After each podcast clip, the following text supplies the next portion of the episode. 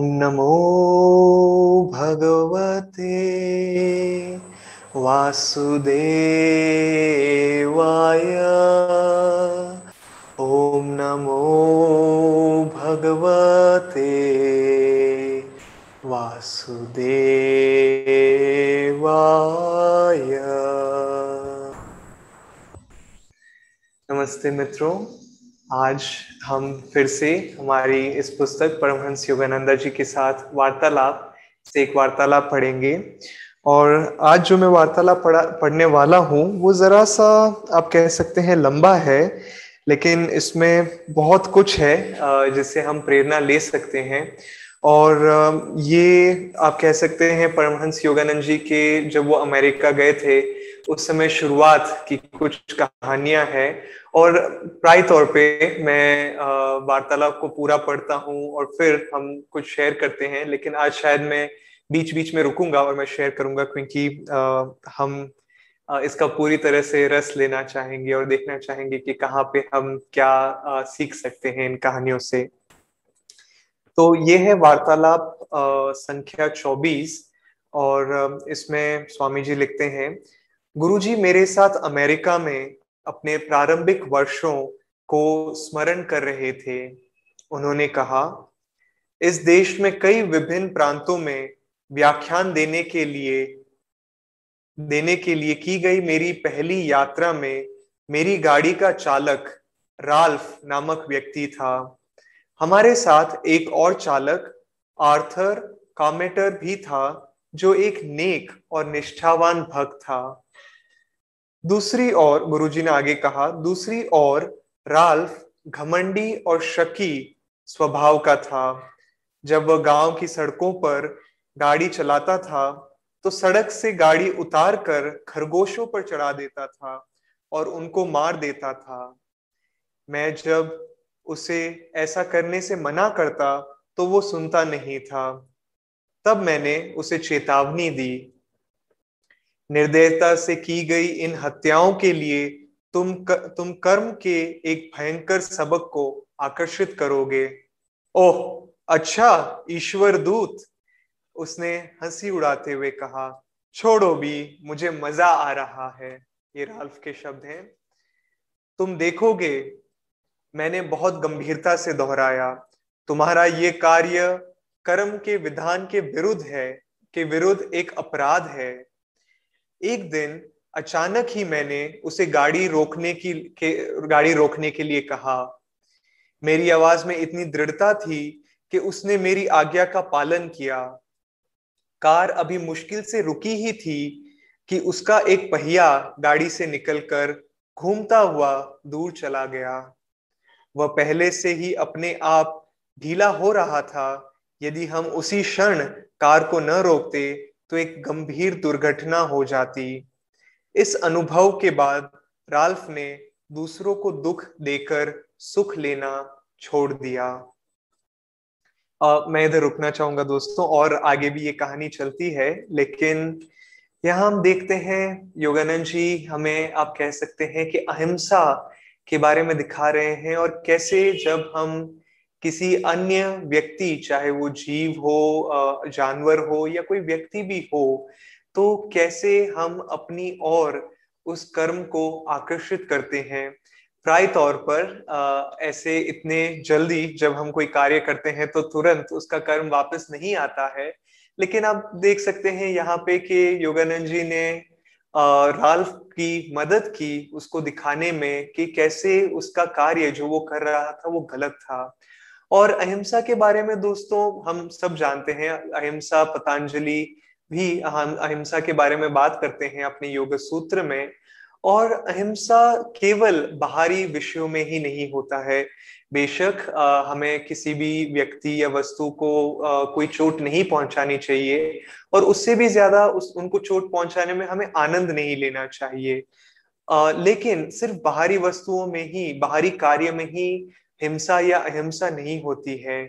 जब हम किसी की भावनाओं को ठेस पहुंचाते हैं, जानबूझ के और उसका आनंद लेते हैं या कुछ हद तक यदि आप कह सकते हैं, ईर्ष्या से हम कोई कार्य करते हैं या घृणा से किसी को चोट पहुंचाते हैं या कभी बदले की भावना से भी तो भी हम, आप कह सकते हैं, उस कर्म को अपने जीवन में आकर्षित करते हैं। लेकिन इस कहानी को पढ़ के हमें शायद लगेगा, अरे नहीं, इसका मतलब तो अब मैं गाड़ी ही शायद नहीं चला सकता हूँ, क्योंकि हम जब गाड़ी चलाते हैं और हकीकत में दोस्तों, जब हम जीवन में कोई भी कार्य करते हैं कोई ना कोई छोटे चाहे कीड़े हो या जो भी हो, उनकी हत्या होती है। तो इसीलिए योगानंद जी अक्सर कहा करते थे कि हमें वास्तविक या रियलिस्टिक या प्रैक्टिकल होना भी उतना ही आवश्यक है, जिन चीज़ों पे हमारा कोई नियंत्रण नहीं है। और यह हकीकत है कि यदि हम ये जीवन जी रहे हैं तो किसी न किसी, चाहे चलने में ही सही, चाहे गाड़ी में जाएँ, या कोई भी कार्य करें, जब हम अपना आप कह सकते हैं, खाना भी बनाते हैं, उस गर्मी से कभी कीड़े मकोड़े शायद मर जाते हैं तो इसका मतलब ये नहीं है कि हम इन सब चीज़ों को छोड़ दें बल्कि प्रैक्टिकल बने और देखें कि हम कहाँ पे अपनी ऊर्जा डाल रहे हैं कि मतलब हम किसी चीज़ को और इस कहानी में राल्फ जो थे उन खरगोशों को मारने में पूरी तरह से आनंद ले रहे थे और उसमें मज़ा ले रहे थे। आनंद तो गलत शब्द है, वो मज़ा ले रहे थे। और ये गलत था, लेकिन प्रैक्टिकल लेवल में यदि देखा जाए तो दिन प्रतिदिन कुछ न कुछ किसी न किसी जीव की हत्या होती ही है।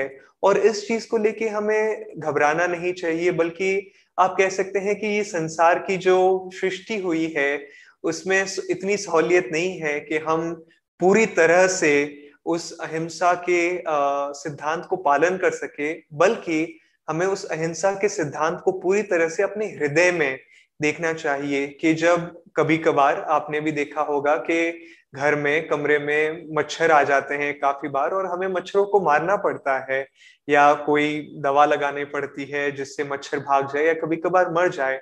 लेकिन योगानंद जी ने यहाँ बताया था कि काफ़ी बार जब कोई या कोई सांप आ जाए आपके सामने तो सबसे पहले हम क्या करेंगे?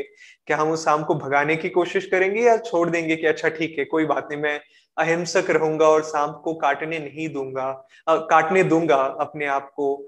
तो योगानंद जी ने अक्सर कहा था कि इस ऐसी परिस्थिति में जो मनुष्य का जीवन है जो मानव जीवन है वो ऊपरी गति में आता है क्योंकि मानव के भीतर वो काबिलियत है कि वो ईश्वर के साथ ईश्वर की प्राप्ति कर सकता है। और इस कारण मानव का जो जीवन है वो अन्य जीवों से, आप कह सकते हैं, थोड़ा महत्वपूर्ण है ज़्यादा। लेकिन इसका मतलब ये नहीं है कि जब हम किसी भी जीव या जंतु को मारना भी पड़े तो उसमें हमें ये देखना चाहिए कि हमारे हृदय की भावना कैसी है। एक बार आपने ये पढ़ा होगा परमहंस योगानंद जी की आत्मकथा से, एक योगी की आत्मकथा से कि योगानंद जी, स्वामी श्री युक्तेश्वर जी के साथ में, अपने गुरु के साथ में, उनके आश्रम में बैठे थे और उधर मच्छरों का बहुत आप कह सकते हैं, काफ़ी मच्छर हुआ करते थे, जो बार बार परेशान करते थे। और एक दिन अपने गुरु के साथ में बैठते हुए और उनसे शिक्षाएँ ग्रहण करते हुए योगानंद जी के हाथ पे एक मच्छर आया और वो उन्हें काटने लग गया। और योगानंद जी ने तुरंत अपना हाथ उठाया उसे मारने के लिए और उसी समय उनके दिमाग में ये विचार आया कि नहीं नहीं पतंजलि ने तो मना किया था। पतंजलि ने अहिंसा के बारे में बताया था नॉन वायलेंस के बारे में बताया था और उन्होंने तुरंत अपना हाथ नीचे रख लिया और उस मच्छर को नहीं मारा। तो श्री युक्तेश्वर जी ने कहा कि तुमने अपना कार्य पूरा क्यों नहीं किया? तो योगानंद जी थोड़ा आश्चर्यचकित हो गए और योगानंद जी ने पूछा कि गुरुजी क्या आप आ, हत्या करने में करने का बढ़ावा दे रहे हैं मुझे? तो श्री युक्तेश्वर जी ने कहा कि वो हत्या तो तुमने अपने दिमाग में पहले ही कर दी है। उस उसने तुमने तुम आ, उस मच्छर को तुमने अपने दिमाग में मार दिया है पहले से ही। तो बाहर अब तुम क्या करो? उसका फ़र्क नहीं पड़ता है। तो दोस्तों हमें इस बात का ध्यान रखना चाहिए कि हमारी हृदय में क्या भावना है कि कभी कभार गलती से रिश्तों में हम गलती से लोगों को ठेस पहुँचा देते हैं। लेकिन अगर गलती से कोई कार्य किया जाए उसमें उतना कर्म नहीं बद होता है। जितना अगर हम उसमें पूरी अपनी ऊर्जा डालते हैं, यदि हम पूरी ऊर्जा के साथ में, और जैसे राल्फ इस कहानी में कर रहे थे, पूरे मज़े के साथ में वो खरगोशों को चला चला के मार रहे थे, उसमें कर्म का जो फल होता है, वो ज़्यादा गंभीर होता है। और वहीं यदि गलती से कुछ हो जाए, कोई कार्य हो जाए तो कर्म होता है, उसमें भी लेकिन इतना कर्म नहीं बढ़ता है बनता है जितना आ, आप कह सकते हैं हम जब अपनी पूरी चेतना उस कार्य को करने में लगा देते हैं आ, जब उतना आ, मतलब जब अपनी पूरी चेतना लगा देते हैं उतना कर्म नहीं बढ़ता है इस कार्य में। और यही नहीं हमें कैसा पता कैसे पता चलेगा कि हम अहिंसा के मार्ग में आगे बढ़ रहे हैं या अहिंसा के परिस्थितियों में कि हमारे हृदय में सच्ची सच में अहिंसा का स्वभाव है पतंजलि कहते हैं कि जब हम अहिंसा को पूरी तरह से अपने जीवन में, आप कह सकते हैं, उसका पालन करने लग जाते हैं और जैसे जैसे अहिंसा के पालन में हम बढ़ते हैं और जब पूरी तरह से उसमें सिद्ध हो जाते हैं, तब पतंजलि कहते हैं कि कई बार जो भयंकर जानवर भी होते हैं, जो जानलेवा जानवर होते हैं, वो भी उस मनुष्य की आप कह सकते हैं, उस मनुष्य की उपस्थिति में ऐसा जानवर भी जानलेवा जो आप कह सकते हैं जो जानवर किसी की हत्या कर दे वो भी एकदम शांत हो जाता है। और कई योगियों के जीवन में आपने ये कहानियाँ सुनी होगी कि सामने सांप आ गया या शेर आ गया या बाघ आ गया लेकिन उन योगियों की पर, के सामने उनकी उपस्थिति में उन लोगों ने उन्हें मारा नहीं डसा नहीं बल्कि उन्होंने बिल्कुल ही शांत स्वभाव के हो गए। मैं जल्दी से कहानी बताना चाहूँगा और फिर मैं फिर वापस इस वार्तालाप को कंटिन्यू करना चाहूँगा, जो योगानंद जी कह रहे हैं कि एक बार जब योगानंद जी अपने कुछ जब योगानंद जी एक स्कूल में हेडमास्टर थे और वो कुछ अपने स्कूल के बच्चों को और साथ में एक और उनके साथ चालक भी था तो उनको लेके गए थे बैलगाड़ी में शायद या बैलगाड़ी में मुझे जहाँ तक याद आ रहा है। तो काफ़ी रात हो गई थी और वो लोग जंगल में थे तो उन्हें एक छोटी सी कुटिया दिखी तो उन्होंने सोचा कि क्यों ना हम आज रात इस कुटिया में वास करें और फिर सुबह जब उजाला हो जाएगा, प्रकाश आ जाएगा तो हम चले जाएँगे। तो जो चालक था, वो इस बैल को बांधना भूल गया और इसको मतलब इस कुटिया के अंदर की ओर लेके आना भूल गया। और जैसे ही योगानंद जी को पता चला, उन्हें लगा कि अगर ये बैल बाहर रह गया तो कोई शेर या कोई बाघ इस पे आक्रमण करेगा और फिर आ, उसको खा जाएगा। तो तुरंत योगानंद जी जैसे ही निकले उन्हें दिखा कि उस बैल के ठीक सामने एक बाघ तैयार था उसको आप उस पर आक्रमण करने के लिए और योगानंद जी उसी समय बीच में आ गए। और जैसे ही योगानंद जी ने कहा उन्होंने अपनी चेतना उसकी ओर भेजी और वो प्रेम की भाव प्रेम का भाव और अहिंसा के भाव से उस बाघ को देखा तो वो बाघ एक बिल्ली की तरह उनके पास आया और योगानंद जी उसको उसके सिर पे थपथपाया और उसके साथ खेले और फिर वो भाग गया। तो ऐसी कई कहानियाँ हैं दोस्तों, जहाँ अहिंसा ये ही नहीं, सिर्फ़ जानवर ही नहीं, काफ़ी बार आप कह सकते हैं, लोग भी आक्रमण कर सकते हैं एक दूसरे को अपने शब्दों से।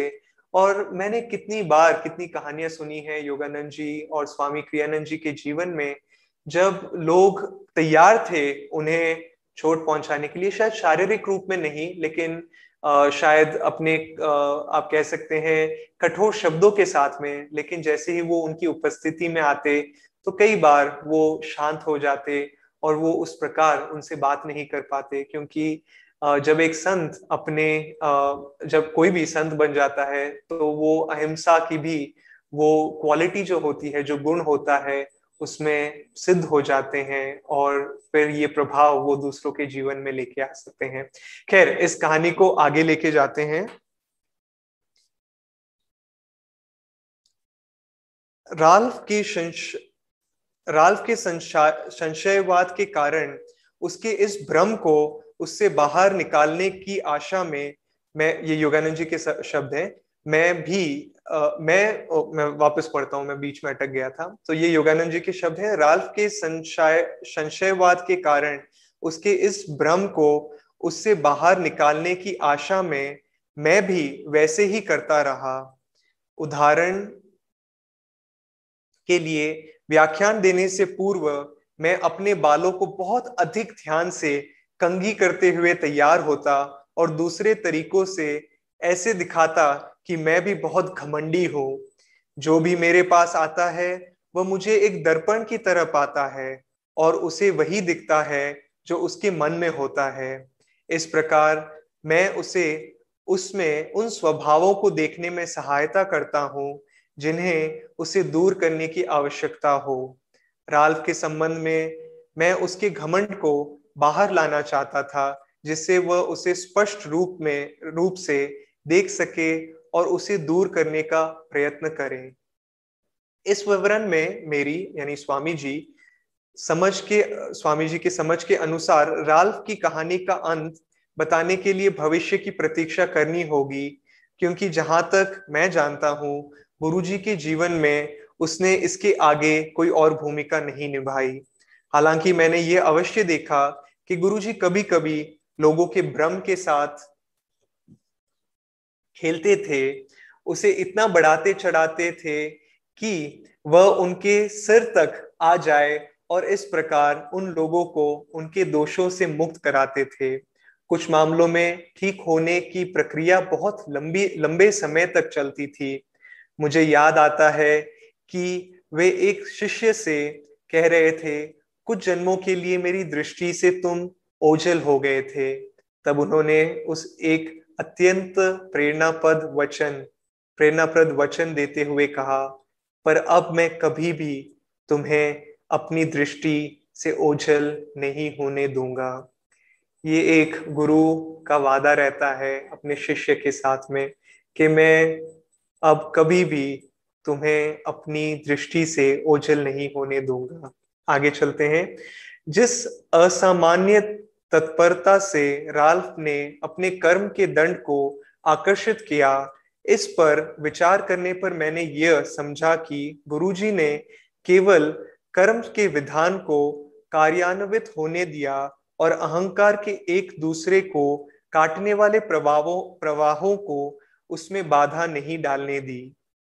अपनी पुस्तक एक योगी की आत्मकथा में त्रैलंग स्वामी के संदर्भ में उन्होंने अहंकार की विपरीत प्रवाह के संबंध में ये कहा था।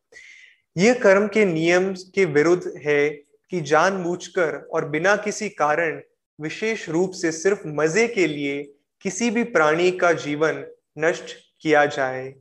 जो लोग तथा कथित शि, शिकार के खेल को खेलते हैं उनके लिए ये अच्छा होगा कि वे इस सत्य पर विचार करें। वास्तव में महान गुरु के थोड़े से शब्दों और कार्यों में कितनी अनगिनत शिक्षाएँ अंत, अंतनिर्हित होती है। तो दोस्तों, मैं बस एक, इस कहानी से अंत करना चाहूँगा, जो भी ये कहानी भी बताती है कि जब हम अहिंसा के मार्ग में आगे चलते हैं और इस गुण को अपने भीतर बढ़ाते हैं तो क्या पावर आ सकता है? क्या शक्ति आ सकती है हमारे जीवन में? लेकिन हमें यह भी याद रखना चाहिए कि हम कोई भी कार्य किसी भी प्रकार की शक्ति के लिए नहीं कर रहे हैं, लेकिन उस नेक स्थिति के लिए कर रहे हैं जो हमें ईश्वर की ओर आगे लेके जाएगा। तो ये कहानी है जब परमहंस योगानंद जी अमेरिका में थे और ये ग्रेट डिप्रेशन का समय था। 1930 की बात है ये, जब लोग अपनी नौकरियाँ खो रहे थे, लोगों के पास पैसे नहीं थे, खाने के लिए लोग सुसाइड कर रहे थे अमीर लोग गरीबों का फ़ायदा उठा रहे थे। तो एक व्याख्यान में योगानंद जी ने खुले आम बोला कुछ लोगों के नाम लेते हुए कि इन अमीर लोगों को जो गरीब लोग हैं उनका फ़ायदा नहीं उठाना चाहिए। ईश्वर बहुत नाराज़ है इनसे। और आगे चलते गए वो इस व्याख्यान के बारे में बात करते हुए लेकिन ये जो अमीर लोग थे, वो काफ़ी शक्तिशाली थे संसारिक रूप में आप कह सकते हैं, और इनके काफ़ी रिसोर्सेस थे। तो बाकी जो लोग थे, इस व्याख्यान में उन्होंने योगानंद जी को कहा कि आपको आज संभल के जाना चाहिए या कोशिश करनी चाहिए कि आप किसी के साथ में जाएँ, आप कहीं भी अकेले मत रहिएगा। और योगानंद जी ने कहा कि नहीं, ईश्वर मेरे साथ है, मुझे किसी बात का भय नहीं है। और ये भी होता है दोस्तों कि जब हम अहिंसा के मार्ग पे चलते हैं तो हमारे हृदय में भय की जगह प्रेम भर जाता है। और ये हुआ योगानंद जी के इस कहानी में कि जब वो एक स्टेशन पे थे वो वापस ट्रेन पकड़ के जा रहे थे आ, कहीं पे तो तुरंत उनके पीछे किसी ने एक बंदूक रखी और बंदूक उनके शरीर पे पीछे पीठ पे रखते हुए उन्होंने कहा इस व्यक्ति ने कहा कि तुमने अपने व्याख्यान में इन लोगों का नाम क्यों निकाला? तुमने उनके बारे में बुरा भला क्यों कहा? और तुरंत योगानंद जी घूमे। और दिव्य प्रेम के साथ में इस व्यक्ति की आँखों में देखते हुए कहा कि ईश्वर के सब संत, ये सब ईश्वर की संतान है और ईश्वर खुश नहीं है जब उनकी अमीर संतान उनके गरीब बच्चों का फ़ायदा उठाए। और फिर थोड़ी देर रुकते हुए योगानंद जी ने कहा कि तुम क्यों इस प्रकार का जीवन जी रहे हो? मैं अभी तुम्हारे भीतर छिपे हुए शैतान को बोलता हूँ कि बाहर निकलो और अपना जीवन बदलो। और ये व्यक्ति कम, कपाने एकदम कंपने लग गया और वो डर गया कि क्या हो रहा है और ये बोलने लग गया कि मैंने अपना पूरा जीवन इस प्रकार जिया है। तुम, तुमने, आपने मेरे साथ क्या कर दिया? और उधर ही उसने अपनी गन छोड़ी और वो वहाँ से भाग गया। तो दोस्तों, आप देख सकते हैं कि अहिंसा का क्या प्रभाव रह सकता है हमारे जीवन में कि भय से हम नहीं डरते हैं कि अरे ये क्या हो जाएगा अगर किसी ने मेरे सामने और शायद हमारे जीवन में कोई हमारे सामने बंदूक नहीं रखता है, लेकिन हमारे जीवन में हमेशा कोई ना कोई कठिन परिस्थितियाँ आती रहती है एक बंदूक की गोली के रूप में। और जब हम बिल्कुल अहिंसा में लीन हो जाते हैं, अहिंसा के भाव में तो हम फिर ये भूल जाते हैं कि मुझमें और उस व्यक्ति में कोई फ़र्क है या मुझमें उस जानवर में फ़र्क है। हम ये देखते हैं कि सब कुछ ईश्वर की ही तो सृष्टि है और हाँ हमें प्रैक्टिकल होना पड़ता है। जैसे मैं शुरुआत में बोल रहा था कि हम ये नहीं सोचते कि, सोच सकते कि अरे नहीं, कुछ कीड़े मकोड़े मर जाएँगे, इसीलिए अब मैं जीना ही छोड़ दूँगा। हमें वास्तविक और प्रैक्टिकल होना भी ज़रूरी है। लेकिन जैसे जैसे हम अपने हृदय में वो भाव लेके आएँगे, हम देखेंगे कि हमारा भय हर चीज़ से मिट जाएगा और हम जीवन को उसकी हकीकत में देख पाएँगे। जो कि ये है कि हर चीज़ के पीछे ईश्वर की वो चेतना और ईश्वर का वो प्रेम छिपा हुआ है। नमस्ते।